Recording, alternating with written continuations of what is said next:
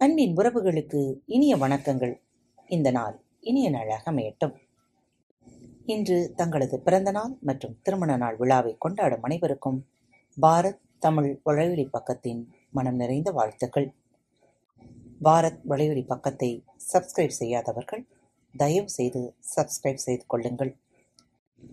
ஒவ்வொரு நாளும் வித்தியாசமான தலைப்புகளில் உங்களுக்கு அரும் சுவை உணவை படைத்து வருகிறது பாரத் தமிழ் வலையொலி பக்கம். மறவாமல் சப்ஸ்கிரைப் செய்து கொள்ளுங்கள். இன்றைய பகுதி வேள்பாரி. கேட்கலாமா? வருங்கள். தேக்கனும் மற்றவர்களும் அவன் என்ன சொல்லப் போகிறான் என்பதை ஆர்வத்தோடு எதிர்பார்த்திருந்தனர் மூன்று குதிரைகளை நாம் இழக்க வேண்டியிருக்கும் என்றான். இன்னும் மூன்றா? எனக் கேட்டான் வீரன் ஒருவன். ஆம் மூன்று குகைகளில் குதிரைகள் இருப்பது அவற்றுக்கு தெரியும். எனவே மூன்று குதிரைகள் கட்டாயம் தேவை. காயம்பட்ட அல்லது வயதான குதிரைகளை கொடுங்கள் என்றான். சரியென சம்மதித்தனர். தோகை நாயினை வீழ்த்துவதற்கான ஒரே வழி அதனுடைய தோகைதான் என்றான். வீரர்கள் அவன் சொல்வதை பெரும் வியப்போடு கேட்டனர். பெரு வட்ட வடிவில் செடி கொடிகளை நன்றாக விளக்கி களம் அமையுங்கள். அவ்விடம் முழுவதும் ஈச்சம்பாகும் இறுகப் பிடிக்கும் பசையும். அவற்றின் வாடை தெரியாதும் மறைக்கும் அளவுக்கு சுவையூட்டிகளும் கலந்த கலவையை நன்றாக ஊற்ற வேண்டும். அவ்விடம் முழுவதும் ஊற்றிய பின் ஒரு குதிரையை மட்டும் வீரர்கள் சிலர் அக்களத்தின் நடுப்பகுதிக்கு கொண்டு செல்ல வேண்டும்.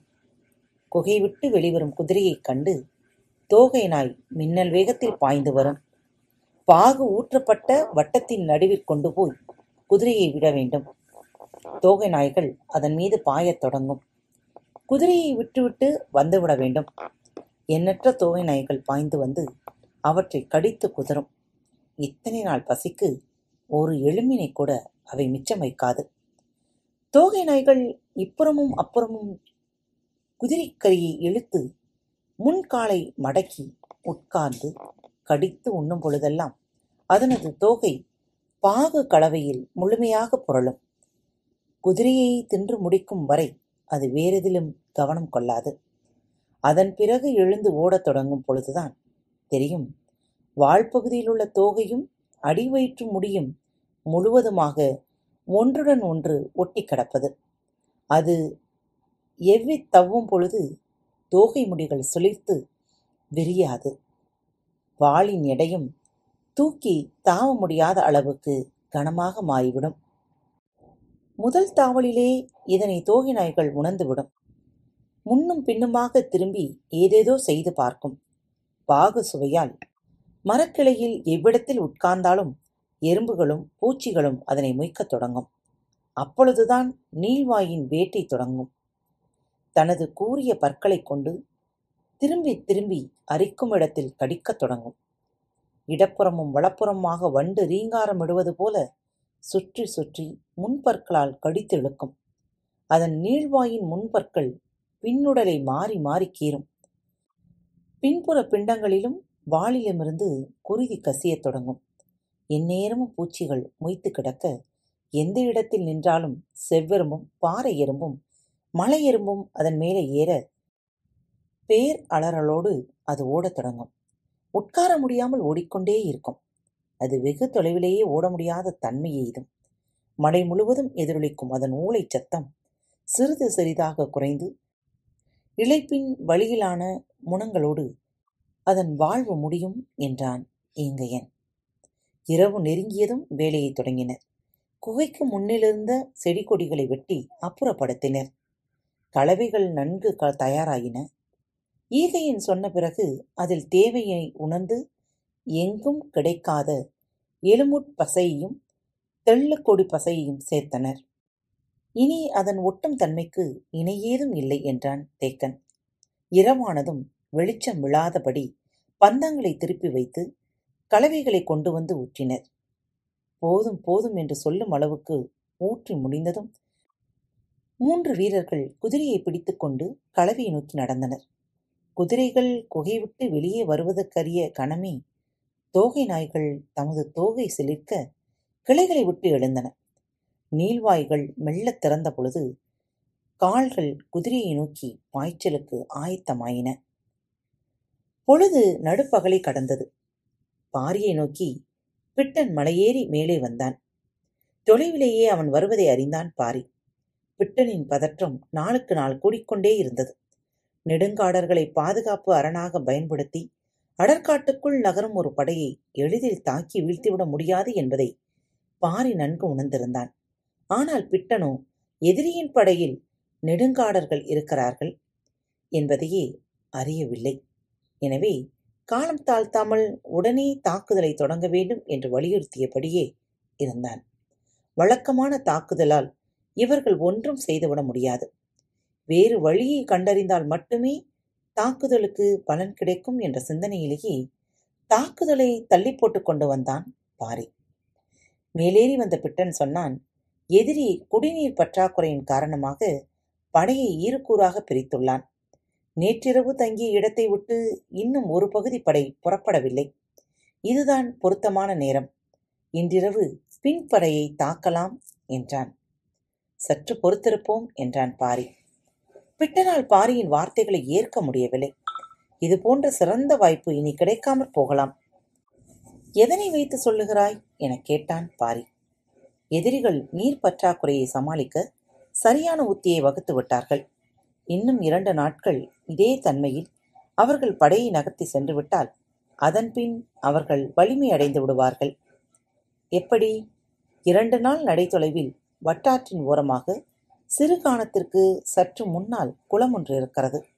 எக்கோடையிலும் நீர் வற்றாத குளம் அது. துவண்டு போயிருக்கும் எதிரிகள் யானைப்படையை அது முழுமையாக தெளிச்சு கொள்ள செய்துவிடும். நாம் அதற்குள் முந்தியாக வேண்டும் என்றான். பிட்டனின் கூற்று பாரிக்கு வேறொன்றை சொல்லியது. சற்றே வியப்போடு இக்கோடையிலும் அதில் நீர் இருக்கிறதா எனக் கேட்டான். ஆம்.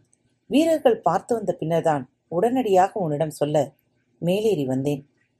அப்படியென்றால் அவர்கள் குளம் நோக்கி நகரட்டும். அதுதான் நமக்கான இடம். பிட்டனுக்கு புரியவில்லை.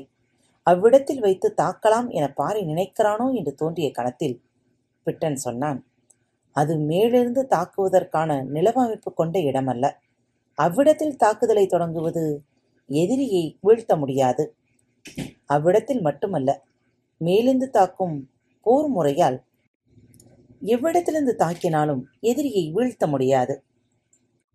பாரியா இப்படி சொல்வது? என்று அதிர்ந்த பிட்டன், ஏன் அப்படி சொல்கிறாய்? என்றான். சோழனின் படையை இருபுறமும் அரணெனக் காத்து வந்து கொண்டிருப்பவர்கள் நெடுங்காடர்கள். நெடுங்காடர்களா? பிட்டன் ஒரு கணம் உறைந்து மீண்டான். ஆம், அந்த வலிமை இருப்பதால்தான் பரம்புக்குள் துணிந்து இவ்வளவு தொலைவு முன்னேறியுள்ளான் சோழன். பிட்டனுக்கு அடுத்து என்ன கேட்பதெனத் தெரியவில்லை. அவன் அதிர்ச்சிக்குள் மூழ்கிக் கொண்டிருந்த பொழுது பாரி தெளிவு நோக்கி மேலேறிக் கொண்டிருந்தான். குளக்கரைதான் நமக்கு தாக்குதலை தொடங்கப் போகும் இடம். வீரர்களின் எண்ணிக்கையை பல மடங்கு அதிகப்படுத்த வேண்டும். மீதமிருக்கும் வடதிசை ஊர்கள் நாற்பத்தி மூன்றுக்கும் செய்தி அனுப்புங்கள். இரு கரைகளிலும் வீரர்கள் குவியட்டும். நாளை மறுநாள் நள்ளிரவில் தொடங்குகிறது நமது தாக்குதல் என்றான் பாரி. தாக்குதல் எப்பொழுது என்று கேட்டுக்கொண்டே இருந்த பிட்டனின் கேள்விக்கு இப்போது விடை கிடைத்துவிட்டது. ஆனால் இதுவரை இருந்த வேகமும் தெளிவும் இப்போது குழப்பமாக மாறின. மலைமுகட்டிலிருந்து கீழே தனது படை நோக்கி வந்தான் பிட்டன். எல்லா ஊர்களுக்கும் செய்திகளை கொண்டு சேர்க்க வீரர்கள் புறப்பட்டனர். வழக்கரையில் இருக்கும் இரவாதனுக்கு மறைக்குறிப்புகள் மூலம் செய்தி சென்று சேர்ந்தது. வீரர்கள் தாக்குதலை தொடங்க எல்லா வகையிலும் ஆயத்தமாகிக் கொண்டிருந்தன பிட்டன் விடையில்லாத கேள்வியோடு இருந்தான். குளக்கரையில் வைத்து என்ன செய்துவிட முடியும்? குளத்து நீரில் நஞ்சு கலந்து யானைகளைக் கொல்லும் உத்தியை பாரி ஒரு பொழுதும் கைகொள்ள மாட்டான். வேறு என்னதான் செய்யப் போகிறான்? காத்துக்கொண்டிருங்கள் பாரி என்ன செய்யப் போகிறான் என்பதை அடுத்த பகுதியில் கேட்டு மகிழ்வோம். அதுவரை உங்களிடமிருந்து விடைபெற்றுக் கொள்வது உங்கள் அன்பு தோழி. அன்பின் நேயர்கள் அனைவருக்கும் இனிய வணக்கங்கள். நேயர்களே, நமது பாரத் தமிழ் வழிகளி பக்கம் hub harbour studio awards twenty twenty one விருதுக்காக பரிந்துரை செய்யப்பட்டுள்ளது. நீங்கள் அனைவரும் மறவாமல் வாக்களிக்குமாறு உங்களை தாழ்மையுடன் கேட்டுக்கொள்கிறேன். இதற்கான இணைப்புகளை கீழே குறிப்பிடப்பட்டுள்ள டிஸ்கிரிப்ஷன் பாக்ஸில் கொடுத்துள்ளேன் கீழே கொடுக்கப்பட்டுள்ள லிங்கில் சென்று அவார்ட் கேட்டகரி ரீஜனல் பாட்காஸ்ட் தேர்வு செய்து பின் நமது பாரத் தமிழ் வலைவழி பக்கத்தை தேர்வு செய்து வாக்களியுங்கள். உங்கள் ஒவ்வொருவரின் வாக்கும் நமது பாரத் வலைவழி பக்கத்தை தேர்ந்தெடுப்பதற்கு மிகவும் உதவியாக இருக்கும். மறவாமல் வாக்களியுங்கள். நன்றி.